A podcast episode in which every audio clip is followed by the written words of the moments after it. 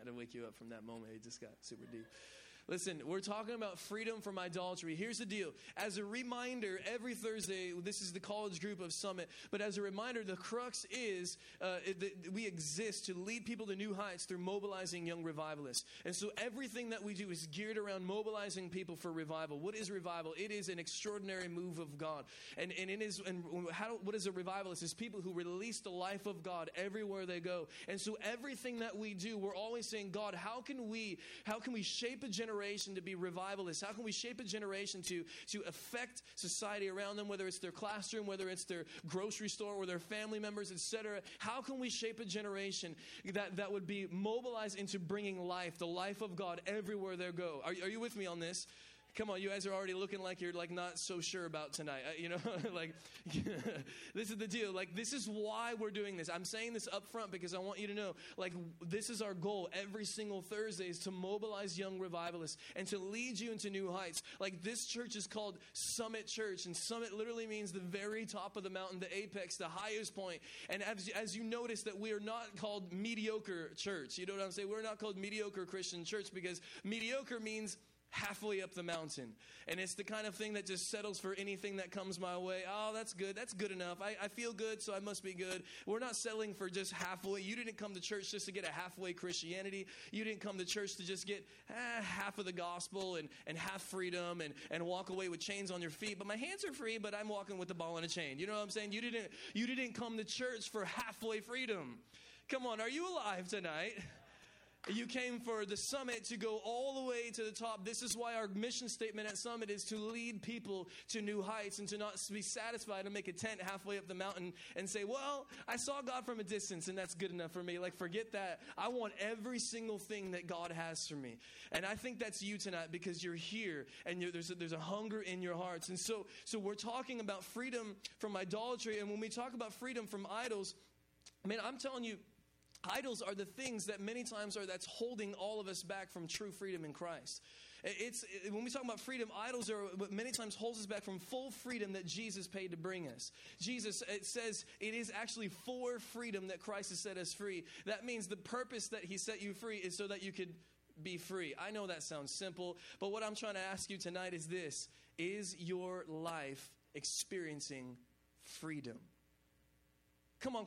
Like outside of like, you know, oh, I had good emotions during worship. I felt good when they sang that one part. I felt good when you know, so-and-so laid hands on me. I got a warm tingly, so I must feel good. I'm going to be good for the rest of the day. Like, no. I'm talking about from your day-to-day life. Are you actually feeling free? Do you actually feel free when you live your life? Because that freedom is actually what Jesus paid to give you so that you could actually live an entirely free life. It is actually for freedom, for the purpose of freedom, that Christ has come to set you free. And so this is the deal. When we talk about idolatry, it is a topic that you cannot get very far in the Bible without running into it. I don't know if you guys have done like the year Bible. It should be halfway, you know, a little bit more than halfway through the year right now if you did the year Bible, you know what I'm saying? Or, you know, you might get caught up in Leviticus and be like, oh, can we skip the genealogies and chronicles, please, you know. But listen, you cannot get very far in the Bible without finding this thing called idolatry. It is everywhere. I mean, like Israel had major idolatry issues. I mean, you read through the book of Judges and they're like, and Israel began to serve other gods. And then the Midianites took them out. And then they cried out for God to save them. And he saved them. A few years later, they started serving other gods and they started doing idolatry. And the Midianites took them out and killed all of them. And there was a few left and they cried out to God and said, God, please save me. And they sent a judge to come and say, I mean, it's like repeated over and over. The whole book of Judges is like full of this stuff. And then you go to the books of Kings, 1st and 2nd Kings. It's like, oh my gosh, good king, bad king, good king, bad king. And all these people are like, one worship God, one worship the you know, Baal or Molech or whoever all these gods are. And when they would do that, I'm sorry, I need some water. Someone give me some water. Thanks, man. When they would do that, man, they would just utterly destroy. Is this yours, dude? Or is this someone's random under the? Oh, okay. It's like, is that yours? No, I just found it under. It's been sitting there since last Sunday. All right. Here, So you look through Scripture, you see the book of Judges, man, these dudes are falling into idolatry left and right. You look through the books of 1 Kings, 2 Kings, these guys are, it's everywhere. And then the New Testament begins to speak about it as well. I just want to set this all up for you just to show you, like, this is a big deal. And so in the New Testament, it says this in 1 John 5. I'm just going to kind of bullet through a few verses and we'll ask some questions. It says, dear children, 1 John 5:21, he says, dear children, he ends, this is the very last statement of his letter. Hey, thank you very much. He says, dear children, keep yourselves from idols. And then you go to another letter, 1 Corinthians 10:14. Therefore, my beloved, flee from idolatry. Colossians 3:5. You just take these notes down. Just know this is so all over the place in Scripture. I want you to see how important this is to God. It says, Colossians 3:5, put to death, therefore, whatever belongs to your earthly nature, sexual immorality, impurity, lust, evil desires, and greed. And then he tells you what that stuff really is, which is what? Come on. Come on. You mean, wait. So you're saying that, like, sexual immorality isn't just a wrong thing. It's actually idolatry? Whoa. And Ephesians 5:5. For of this you can be sure, no immoral, impure, or greedy person, and then he clarifies, such man is an idolater, has any inheritance in the kingdom of Christ and of God. Come on, I know this isn't a shouting message. I get it. Just stay with me. Okay, here we go. Go back to the Old Testament in Psalm 24. Psalm 24, verses 3 and 4. He says, who may ascend the hill of the Lord? Who may stand in his holy place? Verse 4, he who has clean hands and a pure heart. We always forget this part. Who does not lift up his soul to a what? An idol, or swear by what is false. And then you see back in the New Testament, the Thessalonians, they actually got rescued from idolatry. 1 Thessalonians 1:9, for they themselves declare concerning us what matter of entry we had to you. And he says this, how you turn to God from idols to serve the living and true God. Like, in other words, the idols are dead and false. He said, how you turn to God from idols to serve the living and true God. And so we have to, this is what I want to do. I want to ask some questions tonight.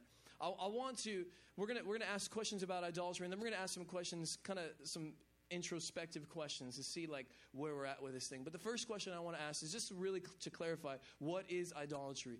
Like, what is this thing? Because I just said it's all over the Bible. It's a huge subject in Scripture. But what exactly is idolatry?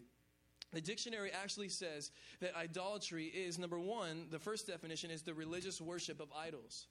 Hey, can you open this for me, dude? It's hard, dude. I feel like a Tyrannosaurus Rex right now. I can't literally.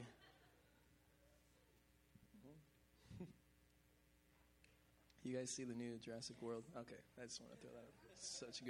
It's a good movie, but it's not my idol, okay? Dictionary says the first one is the religious worship of idols. The second definition is excessive or blind adoration, reverence, or devotion.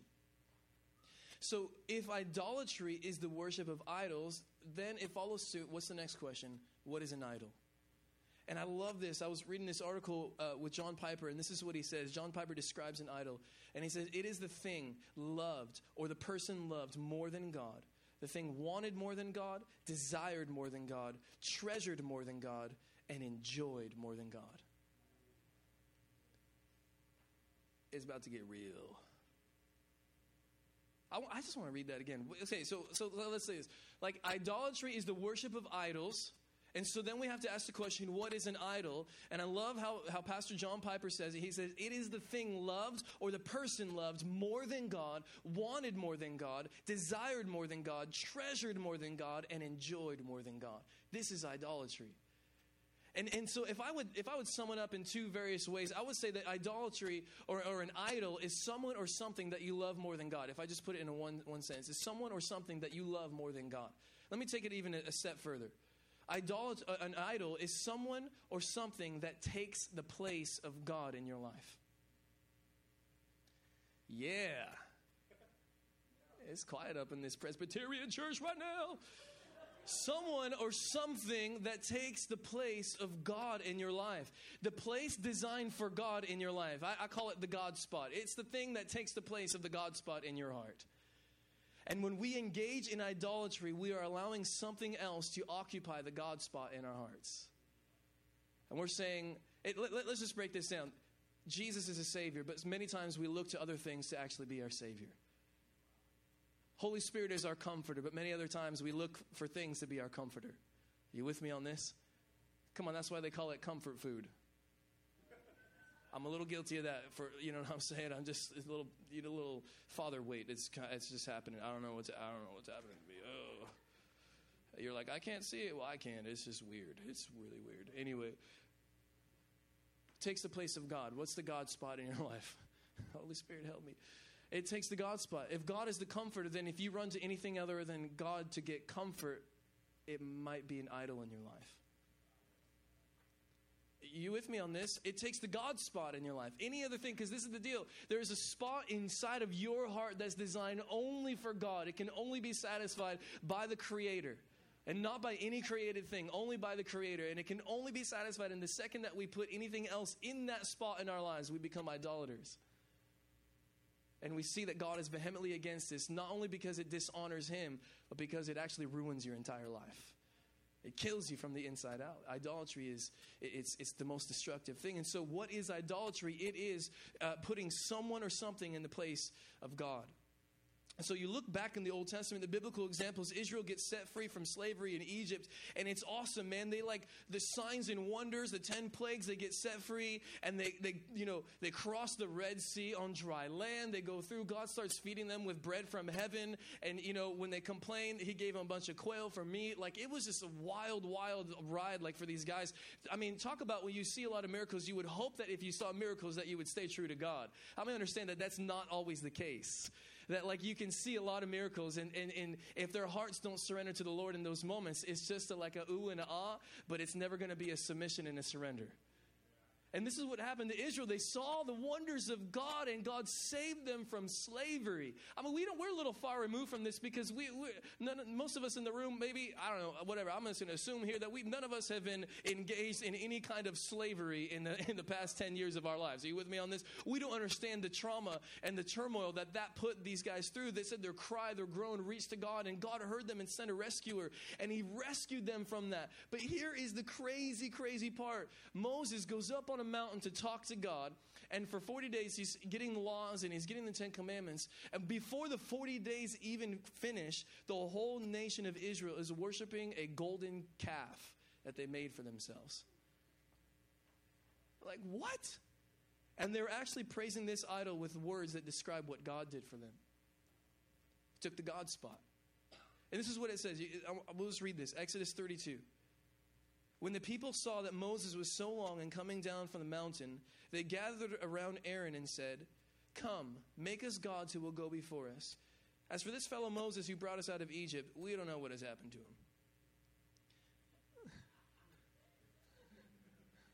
Talk about impatient. Come on, man. We can do this sometimes. We get impatient. Like, God, I want you to do your promises from my life. Get impatient. Get impatient. Well, I don't know what happened to God's promises, so I'm going to make it happen for myself.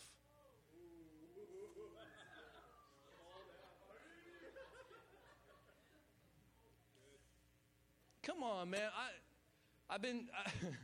We've been doing ministry here for a long time, and we see this happen a lot, man. And because of, let me just say this, like, because sometimes that we're looking around the room and we're going like, I need to get married. I need to get married so bad. And then you go and find and compromise for somebody who's totally not for you. And it just totally, and it's super destructive, but you're like, it's so much idolatry in your heart. You're trying to fill this need. And you're like, only this person can do it. They don't even love Jesus, but they're kind of good looking. And you just satisfy it, and it's like, it kills you. And you're putting them in the place that only God can satisfy. We've seen this happen all the time, and and I'm not saying it's a great thing. I'm just saying this idolatry thing happens all the time. And this is what happened to Israel. It's crazy what they said. They said, "Come, make us gods." And it's for this fellow. I don't know what happened to him, so let's do what we got to do to get my need satisfied, because I got to get mine. And Aaron answered them, "Take off the gold earrings that your wives, your sons, and your daughters are wearing, and bring them to me." And so all the people took off their earrings and brought them to Aaron. Verse 4. He took what they handed him and made it into an idol cast in the shape of a calf, fashioning it with a tool.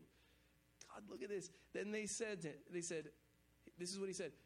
"These are your gods, O Israel, who brought you out of Egypt." I know this sounds crazy. But come on, let's connect with these guys right here. And let's ask questions like, have I done that before? Have I had false saviors in my life? Have I trusted in a person other than Jesus to satisfy a need that only He can? Come on. There's a deep-seated need in every man to know that they have what it takes. And I believe that there's a deep-seated need in every woman to know that they're worth fighting for. But unless we get that need met by the person of Jesus, we'll replace the Lord with a golden calf and say, this is my Savior. And it's self-made gods. It's self-made images. And this is what they did. They ended up worshiping other false gods all throughout the Scripture. I don't know if you read through some of the Old Testament. It's wild times, man. It's not G-rated. You know what I'm saying? It is wild times. They had gods of everything. They had gods of war. They had gods of fertility. They had gods of rain, sun, moon, stars. Like, whatever you think, they had a god for that. And Israel, for some reason, fell into worshiping them at any given, at various times throughout Scripture. They went so far that there was this god named Molech. And this god, the way that he required worship is that you actually sacrifice children to this god. I mean, like, oh my gosh, that's just back in the day. I really believe that demon, it's not a god, but it's a demon. I believe that god's alive today in the form of abortion. Can I say that? I say that. I believe all is, and it's not to put shame on anybody, but what I'm trying to tell you is that we're replacing stuff with, we're trying to meet needs, and we're trying to get all this stuff. And Israel, it may look kind of crazy when you look back in their day. We're like, well, I'm not worshiping like this calf thing, I don't have this image, I don't have this, I don't have pictures of people and statues and things that I bow to and burn incense to and do some hum da da bum bum, I don't do that. That's fine. But what are we putting in the God spot? And so the second question we want to ask ourselves tonight is this: what does idolatry look like today? And Paul actually tells us. We read it already as we opened up. Paul actually tells us what idolatry looks like today. In Colossians 3:5, he says, "Put to death, therefore, whatever belongs to your earthly nature." And then he tells us, sexual immorality, impurity, lust, evil desires, and greed, which is idolatry. Like, what does idolatry look like today? Because I am not bowing down before this statue. But when we engage in these things, we're actually engaging in idolatry. In that same article, John Piper goes on to say that it could be a girlfriend. It could be good grades. It could be the approval of other people. It could be success in business. It could be sexual stimulation. It could be a hobby or a musical group that you are following, or a sport. And then he says, or it could be your own looks. It could be anything. Anything you put in the God spot. It could be money. Remember Jesus said this? He said, you cannot serve two masters. You cannot serve both God and money. And in the Greek, it's literally mammon, which is a demon spirit that's behind the love of money. And he says, you'll either hate one or love the other, or serve one and despise the other. You can't do it. It's just impossible. You cannot put something else in the God spot and expect you to have pure worship going up to God. Is this intense or what? It's on fleek. It is on fleek. Thank you, Bobby. It is on fleek. I'll take a drink break for that. Okay. It could be money. It could... Whoa. It could be church. You could put serving God before a relationship with God. It could be a church leader. It could be the government. It could be your job. It could be your degree. Anything that you put in the God spot is idolatry. And it's crazy because it's not like Paul says, like sexual morality, evil desires, greed. Like, I think we generally know that those are wrong things. But like when you talk about things that are like really good things, and we say like, wait, that's not idolatry because it's a good thing. Well, if you put it before Jesus, it is. It's idolatry. Are you with me on this? Come on. It's like the idea of saying like, hey, like if you're over 21 and you're like, I got to go home and I'm going to just drink a few brewskis, have a glass of wine because I just need to calm myself. Well, question, what are you getting from that you couldn't get from Jesus first? It could be an idol in your life. Like, oh, you're just picking on it. No, like seriously, what do you run to when you have issues? Facebook? Netflix? Are you with me on this? It's idolatry and it kills us, man. We have to get after this stuff and destroy this thing, you know. It's trying to find satisfaction from something that does not have the ability to give it. Check this out. It could actually be your dreams.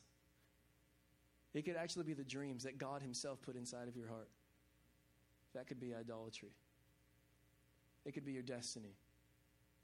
Like, what are you talking about? God told me that. Yeah, but if you want that more than you want him, it's an idol.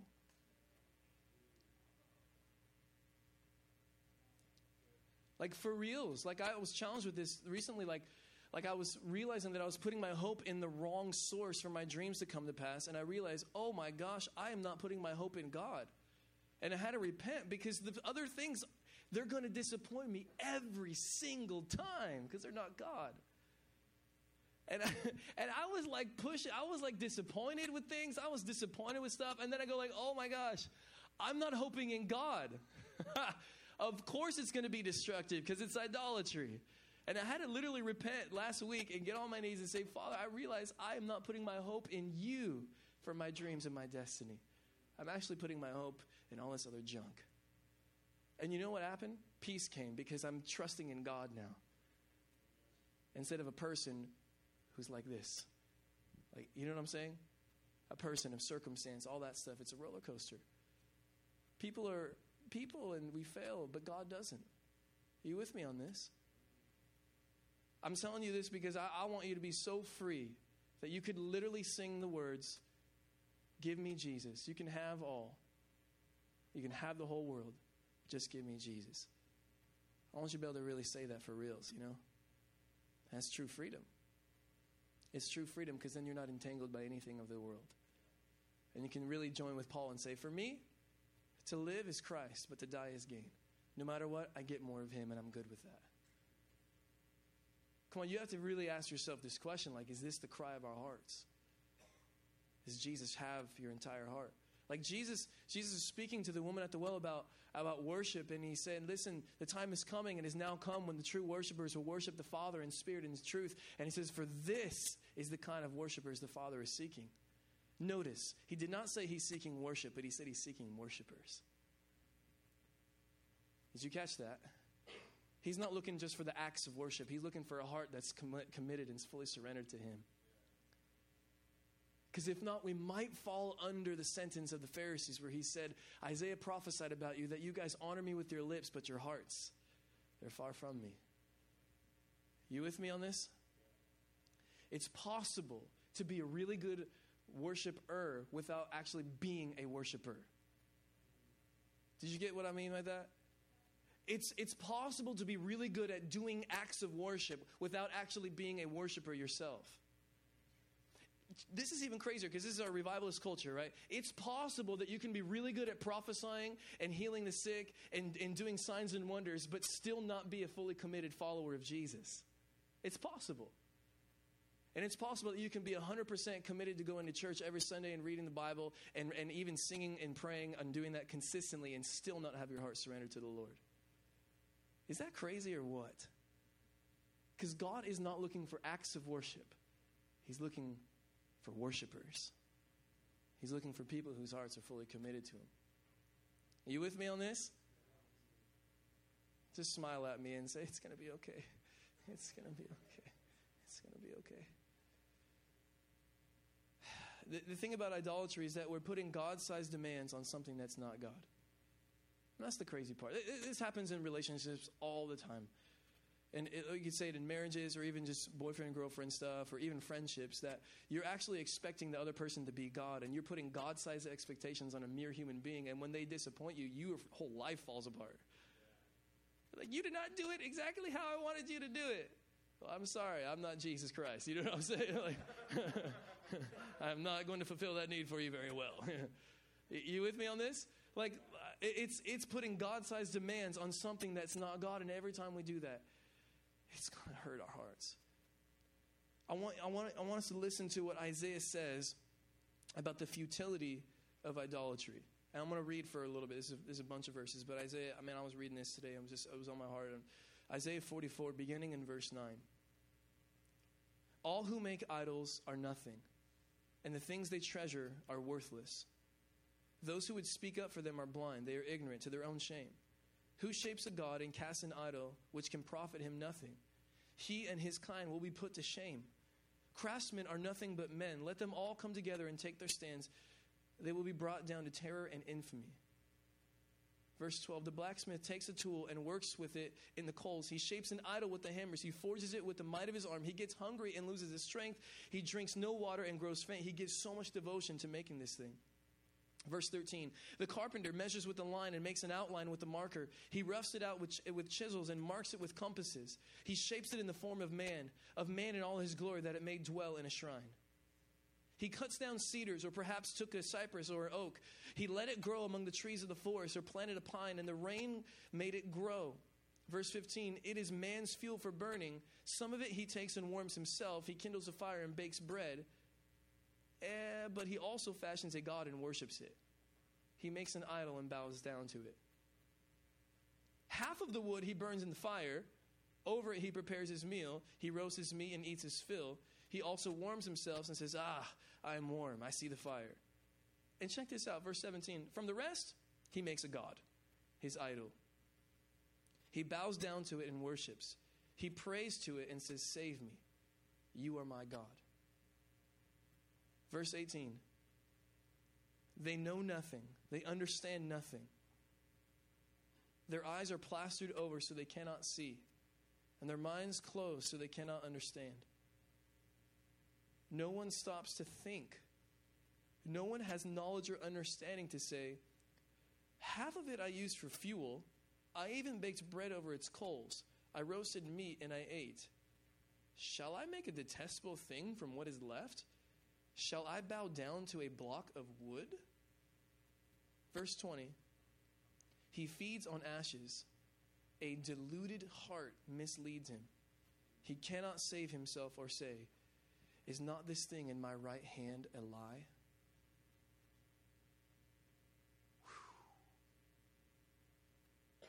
Whew. Idolatry is a destructive lifestyle.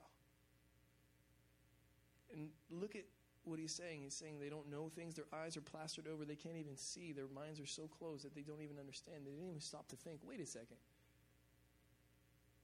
Like, with half of this thing, I did one thing, and the other thing, I'm turning into a god. Like, wait a second. He didn't even have enough to think, is not this right thing in my right hand a lie? Is not this thing that I've been putting my hope in a lie? What am I doing? And idolatry, spiritually, it's both spiritually and emotionally, it blinds us. And we don't even realize what's going on. And so what does idolatry look like today? We got to ask ourselves some questions in order to identify idols in our lives. Here's a few questions. I'm going to throw them to you, and I want to encourage you to think about and be introspective here. What do I run to for comfort? What do I run to for comfort? What do I do to feel better? Ask ourselves these questions. What do I do to feel better? Here's another question.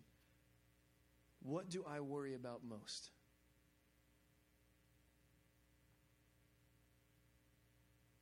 God, what do I worry about most? Here's another question to ask. What makes me feel the most self-worth? What makes me feel the most self-worth? Like, what do I get value from the most? How do I explain myself to other people? Like, meaning this. How do you introduce yourself to people? Do you have to tell them, oh, I'm such and such, and I am this, this, this, and this? Because you're trying to prove something. It might be that your identity is based on the wrong thing, and it's an idol. Here's a question. What do I make the most sacrifices for?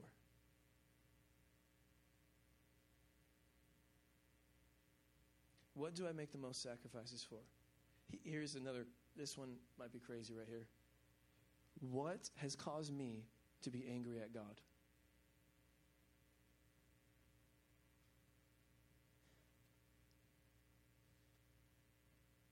What prayer, unanswered, would make me seriously think about turning away from God?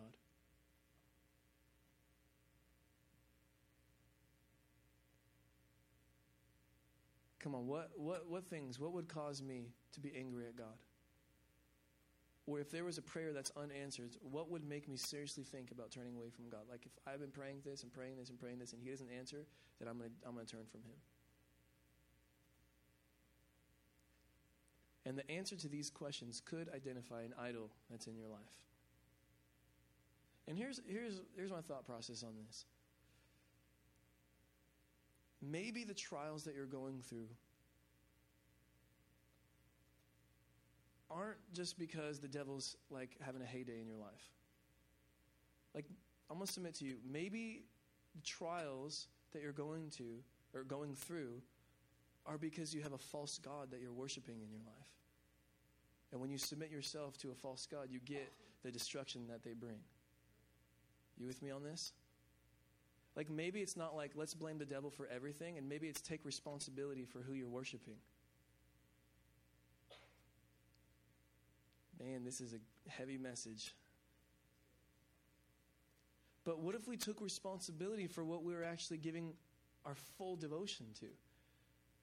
And maybe it's not that our whole life's falling apart and the devil's ruining everything and it's all because everybody else is doing something wrong and it's all everyone else's fault, but I'm okay because God loves me. Well, maybe it's God does love you and he wants you to get rid of all the idols in your heart so that he can have first place and you can experience the fullness of what his love is like. And maybe we're coming underneath a false idol, a wrong god, and we're getting the influence of it. I don't like to use this analogy anymore, or this example anymore, only because I feel like I've overused it, but we're just going to do it anyway. With the Lion King, we're going to go back to Lion King here. And if you notice that when Mufasa was reigning over the Pride Lands, it was full of light, it was full of life and happiness and joy and the circle of life. You know what I'm talking about? But remember when Mufasa told Simba, like, do not go over there. What's that dark place over there? Like, don't go to the Shadowlands, right? Because there was a different king over there. And the different king influenced the entire realm that they were living under. So if you wanted to come into the Shadowlands, you were under Uncle Scar and the crazy, weird, whacked-out hyenas, you know, Ed, and, you know, that's the only one I remember, Ed, you know. And it's like these weird things, and they're just like thorns everywhere, and weird stuff is going on. And it's like, Mufasa, you know, the whole thing. And it's just nasty, right? It's just a nasty place to be in, right? But the reason why it was dark and unsafe and full of fear and full of just nastiness is because the person who was ruling over it. And when you submitted yourself underneath the lordship of Uncle Scar, that's the kind of atmosphere you lived in. But when you submitted yourself under the lordship of Mufasa, you got the circle of life. Are you with me on this? And I want you to, I'm telling you this because I believe this is so important. I wouldn't have preached this message. I actually had another message prepared. I have other things that I wanted to talk about, but the Lord wanted to talk about this tonight. And I felt like the Lord was just like, yeah, we need to talk about freedom from idolatry. And I want you to know that you're the environment that is around, that you experience. Let's say it like this: the environment that you experience is in direct connection to the Lord that you submit to. The environment that you experience is in direct connection to the Lord that you submit to. And everyone wants a king like Jesus. He's full of life, and the kingdom of God is righteousness, peace, and joy in the Holy Spirit. Like, I am not experiencing that. Well, let's clean house, and let's kick out some idols. Because when we worship them, we get what they give us, and it's only destruction. But when we worship the true Lord and Savior, Jesus Christ, we get what he came to bring us, which is abundant life. It's the way it is. And so we ask ourselves these questions. How do I explain myself to other people? What makes me feel the most self-worth? What do I make the biggest sacrifices for?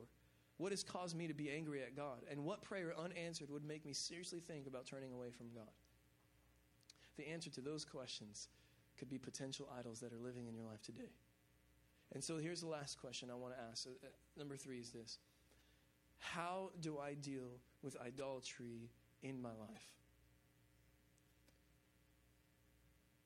And I think we should ask some more questions.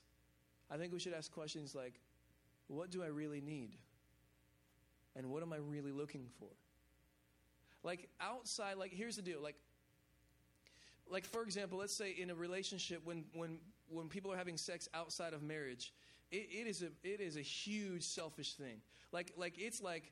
It's all about satisfying me and not giving, and lust is always taking, but love is always giving. And so it's a super, super selfish thing because it's not really about, well, I love her, so I got to give her something. You know, it's like, no, it's not, dude. In reality, you're just being selfish and you want to get a quick fix. You know what I'm saying? That's just the reality of it. And you may have love attached to it, but it's like so defiled with lust in there. It's just wrong. And the thing is that when you do that, you're saying, I want to gratify this need inside of me. But we go like, oh, that's just perverted. That's just wrong. You're just messed up or whatever. But underneath that, what do you really need? And what are you really looking for? It could be things like, I need comfort. But let me throw this out to you, and this may be a surprise to some of the guys here tonight, but sex is not as satisfying to the female as it is to the male. Physically. Girls, I'm just saying this. I just felt like a second layer of awkwardness just fall in the room right now. Guys think that like, oh, I'm gonna satisfy my girl. I got these things. But like, they don't care about anything physical that you do. What they care about is the emotional connection. They don't care about it. I mean, I'm telling you, it's like, oh, physical thing, like 1%. Emotional connection, bond that I'm being closer to you, 99%. Ladies, you don't have to say anything. That's fine. Here's the deal. Why am I saying this? Why am I telling you this? Because sometimes we're like, we think that we're doing all this stuff. It's like, no. They actually just wanted to feel comforted. A lot of times when women are being promiscuous, it's because there's this deep-seated need for emotional connection and comfort, and I need to feel loved, I need to feel fought for, and they're giving themselves away because he told me he loved me, and so if I give him this, then I'll continue to feel loved. But if I don't give him this, he doesn't love me. So I have to keep giving myself away in order to feel this thing called love that I am so desperately in need of. And it's not just like sin. Oh, that's wrong. You need to knock it off. No. You need to ask the question: what do you really need, and what are you really wanting? What are you really after? And you have to go like, oh, wait a second. I actually needed this sense of comfort. I really just needed this sense to know that someone's actually going to be there for me. And that's the only way that I can get this fool to stay close to me for a half an hour just to sit there and talk with me is if I have sex with him and then lay with him for a little while. And then I feel comforted for a few moments. And it's not necessarily like, oh, you're just a bad person. It's, I need comfort and I have an idol and it's killing me and it's a cycle. Are you with me on this? Man, I feel like we just went to like level 16 of awkward. Like, I don't know what's happening in the room today. It's just exciting. It's just great. Well, like, what if there's a deep-seated need for approval? Like, I have to get my degree by such and such a time. I have to do this. I have to be successful. I have to do this business plan. I have to do this thing. For what? I'm not saying I'm not saying that's bad. I'm not saying a degree is bad. I'm not saying school is bad. I'm not saying, but do you really need it that bad, or is it trying to satisfy a need that only God can? You follow me on this? Or power. You know, we have this deep-seated need to feel like we need to be in control. Like, no, surrender. Like, I need this dream to be satisfied so that I can actually be somebody. And then people will really respect me. And my dad he'll really respect me. He'll really say, good job, son. I'm waiting for that one. And it's not necessarily like Paul's, you know, he's saying sexual immorality, impurity, lust, evil desires, greed, that is idolatry. But let's go to the deeper level of idolatry. What are you really after? And the next question you ask after that is, does Jesus really satisfy that need?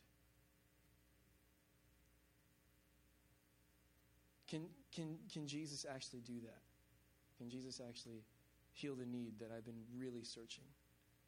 I mean, come on. There's things like, I was joking about it, but it's for real comfort food. We do that, you know, in Netflix, and we run to Facebook, and we run to different things. And I'm not saying eating food is wrong, obviously. I'm not saying some of these things are great things, but if they take the God spot, we just, we, we're it's craziness. And it's crazy because sometimes we just attack the surface level and we go like, oh, we can't do this, I can't do this, I can't do this, I can't do this. And then we just take the sinful habit, turn it into another habit, and it's still idolatry. It's like, well, I'm not having sex with my girlfriend anymore, but, you know, I'm just super indulgent video games. You get what I'm saying? Like, and guess what? In God's eyes, it's still idolatry, and it's still killing you. Like, I want you to see that letting go of this stuff is not just about, well, I can't do bad things anymore, and I have to do good things. It's like, it's not about that. It's about who's the prize of your life. And God is asking these questions for us. And so we have to ask the question, okay, like, what do I really need? What am I really looking for? And can Jesus really satisfy that? And the obvious answer, you know what it is, but I'm not going to tell you what it is. I want you to ask the Lord these questions. And then you get passionate about destroying idols in your life. I can tell you countless times where the Lord has just like put his finger on something and say, can I have that? No, Lord. And then if I get mad at him, it's like, okay, I'm trying to help you, son. I can remember a relationship that God's like, this is kind of crazy. I went to a Bible study, and I was dealing with this thing, and I felt like God already told me to let go of this relationship. I went to the Bible study, and the Bible study just happened to be on Genesis 22, Abraham offering Isaac as a sacrifice to the Lord. And if you read the story, Isaac is the key to Abraham's destiny. And God says, I want you to get rid of him, please. Isn't that crazy? Call you'd be like, wait. Remember your promise, Lord. You said through Isaac, my offspring will multiply, will be a great nation, and bless me, and I'll be a blessing. It's going to be amazing, right? No, I want that. Can I have that? And this is the Bible study that I walked in on. Like, God's already telling me, I think you should be getting rid of that. I'm like, I'm good, Lord. I can manage my life. You know what I'm saying? And then I walk in the Bible study. Literally, I walked in late too, and I missed the worship part. I missed the whole thing. I walked in. All right, so today we're talking about Genesis 22, how Abraham offered Isaac as a sacrifice to the Lord. Oh, Jesus! I didn't have to finish the Bible study. I already knew what he was telling me. I'm like, oh. And I'm like, I almost didn't want to say, is not this thing in my right hand a lie? I almost didn't want to do it because it was like giving me false satisfaction, but I thought it was working for me. And then I finally was like, all right. So that next day, I got the word, and that next day, I grabbed all this stuff, everything that related to the relationship, notebook, all this stuff. I threw it all in the trash. And not only that, I went to emails. Like, I went to every single trace that I could find about that connected me to this relationship that the Lord said, I want that. And I literally deleted them. I got rid of everything. And you have to get passionate about destroying idols in your life. You can't just, you know, the prophet Samuel told the king Saul, he said, listen, when you go defeat and fight these Amalekites, I want you to literally obliterate them. I want you to destroy everything. I want you to destroy men, women, children. I know it's fierce and crazy. He said men, women, children, and even the cattle. I want you to kill everything. And he's like, all right, I'll do it. And then he goes, and guess what happens? He saves a few things. Hey, that looks nice. And you know what he says? Like the prophet Samuel's like, hey, why do I hear the sound of cattle in my ear? What is going on? Do you hear what I hear? You know, like a sound. No, he's like, why do I hear this? And Saul's like, oh, actually, I saw this cattle and I thought it would make a great sacrifice to the Lord. And he's like, hey, listen, I told you not to do that, and you did it. And then he says this crazy phrase. I know this is crazy. You don't hear me preach like this all the time. But he said this crazy phrase. He said, rebellion is as the sin of witchcraft. And he rebukes him hard. He takes the kingdom away from him. This is crazy. This is the Bible, man. I'm like, you got to get fierce about getting rid of stuff. But like, I got rid of everything except for a couple love notes. Come on, somebody. Just in case I needed a little pick-me-up. What do you really need? Oh, you need to feel that you're loved. Okay. Can Jesus do that? Yeah. And so how do we deal with it? We get passionate about destroying them, and then we repent and we put Christ back in that position in our life. We put God back in the God spot. And I prayed this earlier, but I'm just going to read it again. Psalm 145:16. You open your hand and satisfy the desires of every living thing.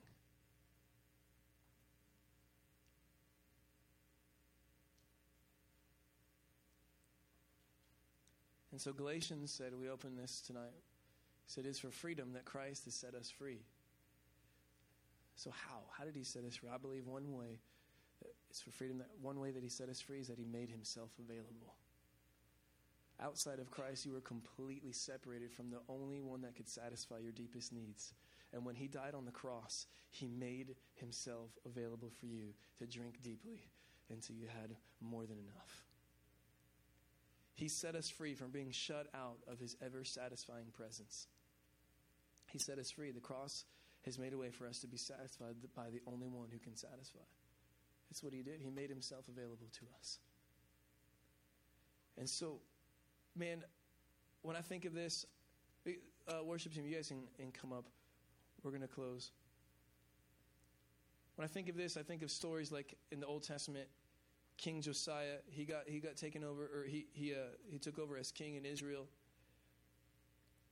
And somehow, the Bible in their day actually got lost, and they didn't have a Bible anywhere. King Josiah and his priests found the book of the law. They find the Bible, and King Josiah's like, hey, can you read that to me? And so they start reading the scripture. And he starts reading it, and then King Josiah goes, oh, snap. Like, we have been worshiping false gods, and we have been messing up. The wrath of God is about to fall on us, like, for real. Kind of like that. The wrath of God is about to fall on us. And he repents, he tears his clothes, and he does all this stuff. And the prophet comes and tells him, listen, yes, you're right. Israel's been sinning, and wrath of God's about to fall on you like crazy. But because you repented and turned your heart to the Lord, I'm going to delay the wrath of God. And then he got passionate. He goes through the entire town of Israel and Samaria and this whole place, and he starts breaking things. He sees altars, and he just starts bouldering things. He grinds things to ashes and throws them, and just breaks down these poles, breaks down these altars, and all of this stuff. He just destroys everything. And man, all I'm trying to say is that you have to get like that towards what's an idol in your life. He just destroys everything. And it was a revival in the nation of Israel. It was a reformation in the nation of Israel. These people, he went and destroyed all of this stuff. You can see the same thing in Acts 19. In Acts 19, these people heard about the greatness of the Lord, and these people who practiced sorcery and witchcraft and all this stuff, they heard about the greatness of the Lord. They heard the word. They believed in the gospel. And then all of a sudden they realized, I can't be having this stuff in my life and say that I'm a follower of Jesus. And it says that they took all their scrolls, all their books, all their things, and brought them out and had a big bonfire and burnt everything. Hundreds of thousands of dollars worth of things, and just let it all go. Idolatry. We ought to be passionately against this thing. Because the bottom line is this. It is dishonoring to God, but it's actually destructive for you. And God is the most satisfying person. And he's actually so loving that he wants to be the first person in your life. Because he knows when he's actually the first thing, you have the most freedom. Our deepest satisfaction comes from our deepest connection with the Lord Jesus. It's the way it is. And so what I like to do is let's just pray to the Lord tonight. I don't believe that the wrath of God's going to pour out on you if you don't repent with tears and weeping and ashes and sackcloth and ripping your clothes. I don't believe that. I believe that, on the contrary, that Christ has actually set you free from the bondage of it. And it's just like Dom shared, I heard a little bit of it, that he unlocked the prison door and it's open. And repenting from idolatry is just walking out instead of staying in there. But let's go a little bit deeper than just like, oh, I sinned and so I'm sorry, Lord. Let's go a little bit deeper. Let's ask, what do we really need? And are those needs getting met by the only one who can? Let's ask him.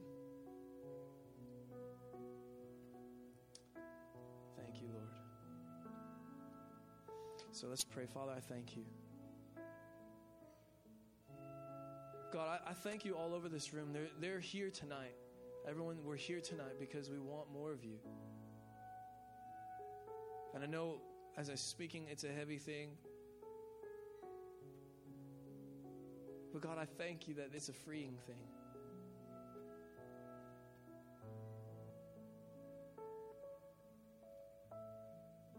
And so, Holy Spirit, I pray that you would speak to us right now in the name of Jesus.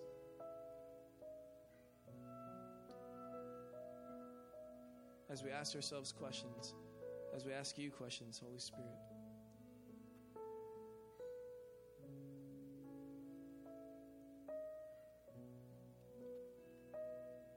Just say this with me. Say, Holy Spirit,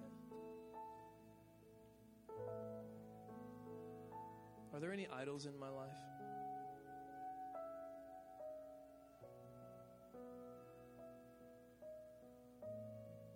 And if he says yes, all I want you to say is, Holy Spirit,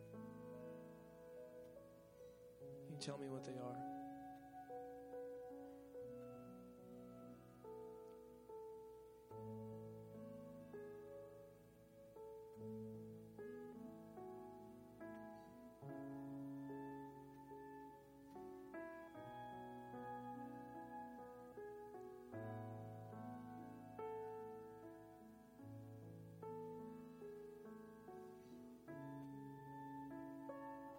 We're going to go into a time of worship and singing and music and stuff, but this is your time to respond. This is your time to respond. I want you to hear this. The Lord is compassionate. He's slow to anger, and he's rich in love.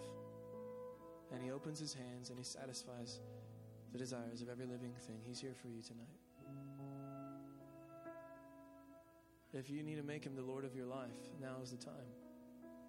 You're like, oh, I'm saved. Okay, I'm not talking about that. I'm talking about like letting go of some stuff.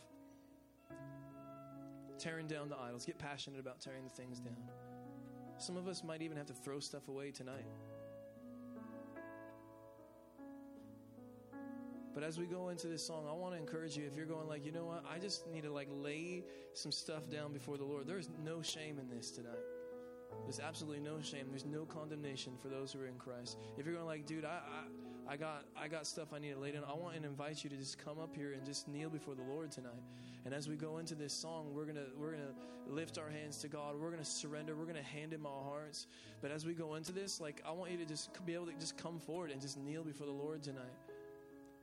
And there's absolutely no shame in this tonight. And so, Father, I thank you.